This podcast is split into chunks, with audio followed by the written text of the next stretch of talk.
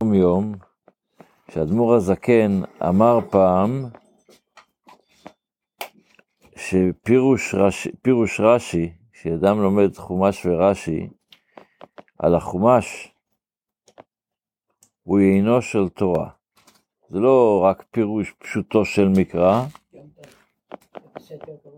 פשוטו של מקרא זה, אתה, מה ש... הפשט. אומר, אומר האדמו"ר הזקן, שבעצם ברש"י יש לו לא רק פשט, אלא גם סוד.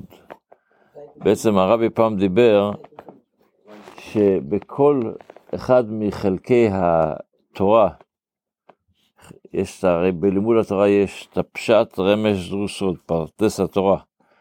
אז בכל אחד מהם יש את הפרדס. גם בפשט יש דרוש ויש סוד בנוסף לפשט.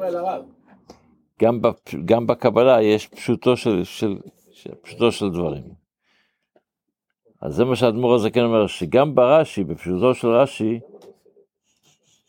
שלמרות שהוא כותב, אני לא באתי לפרש אלא פשוטו של מקרא, ככה הרבי הסביר את זה בתשכ"ה, למרות שהרבי, הרש"י אומר שאני לא באתי לפרש פשוטו של מקרא, יש בו את הסוד, סוד של התורה, שהסוד של התורה פותח את הלב, הוא מגלה אהבה ויראה עצמית, הוא מגלה, אם מתעמקים ברש"י, מי שמכיר קצת את הפירושי רש"י שהרבי התחיל מתשכ"ה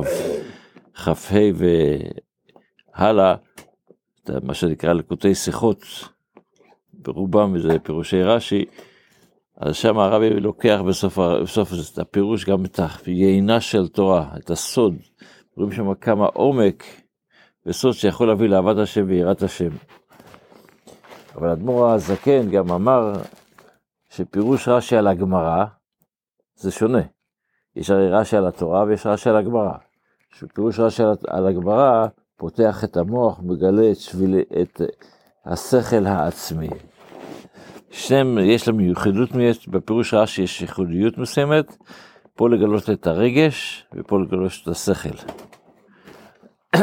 בהלכה, שאנחנו לומדים שני הלכות ליום, אז אנחנו לומדים, עדיין לומדים על סעודות, על אוכל יותר נכון, אז אתמול למדנו על אוכל, מה לא בריא, מה שמסוכן לאכול, ולכן לא אוכלים את זה, על שום, בצל, מקולפים. היום נלמד, מאכל ומשקה שהיה תחת מיטה, אוכל שהיה מתחת המיטה, שישנו עליה בלילה, אין לאוכלם. וגם אם היו מונחים בתוך ארגז של ברזל, גם אם הם סגורים, למה? מפני רוח רע ששורה עליהם. ובדיעבד, מקום שיש הפסד מרובה, אז יש מהפוסקים שמקלים לאוכלם. אבל יש, יכול להיות כזה מצב, למשל, השאלה בימינו פרקטית, במטוס, החבילות נמצאות מתחת למטוס, ב, ב, לא יודע אם זה קומה התחתונה של המטוס, או ה, אבל זה מתחת המקום שיושבים, בישיבת היושן שם, ברגע ישנת במטוס, ושמו לך את המזוודה מתחת איפה שישנת, או שמישהו אחר ישן, מותר לאכול את האוכל הזה. אז במטוס, אז, אז לכן אומרת ההלכה, דין זה דווקא במאכל משקה שמונחים על גבי קרקע שש, שמתחת המטוס, אבל לא קומה שנייה וראשונה ושלישית, אם אתה גר בבית קומות ויש אוכל, יש uh, חנות ירקות בקומה ראשונה ואחרי זה אתה גר בקומה שנייה, אז אתה לא יכול לקנות ירקות שם, ודאי שכן, זה רק האוכל של מה שמתחת המיטה.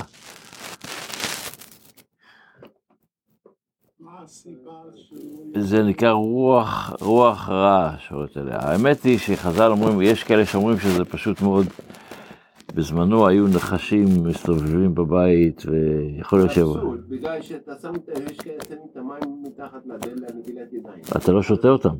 אתה לא שותה אותם. אתה לא שותה אותם, אבל הוא נותן לך את הידיים. אבל עוד פעם, זה עניין של נטילה, נטילה, אין לזה בעיה, אמרתי לכן, יש כאלה שחוששים מהנחשים וכל מיני חיות שמסתובבות, זה הסיבה של העניין. יכול להיות גם חיידקים, טוב, אוקיי, אוקיי. אז אם התורה הייתה נספח של משרד הבריאות, אז אתה צודק. אבל להיות שהתורה לא באה להיות, להפוך להיות נספח, לא, לא, אבל כתוב רוח. לא, לא זה המצוות. אבל שהייתם מסוגלים, זה בגלל סכנה. סכנה רוחנית יותר. מחר נלמד בכלל על אוכל שיכול להביא לידי שכחה, אבל זה נלמד מחר אם ירצה השם.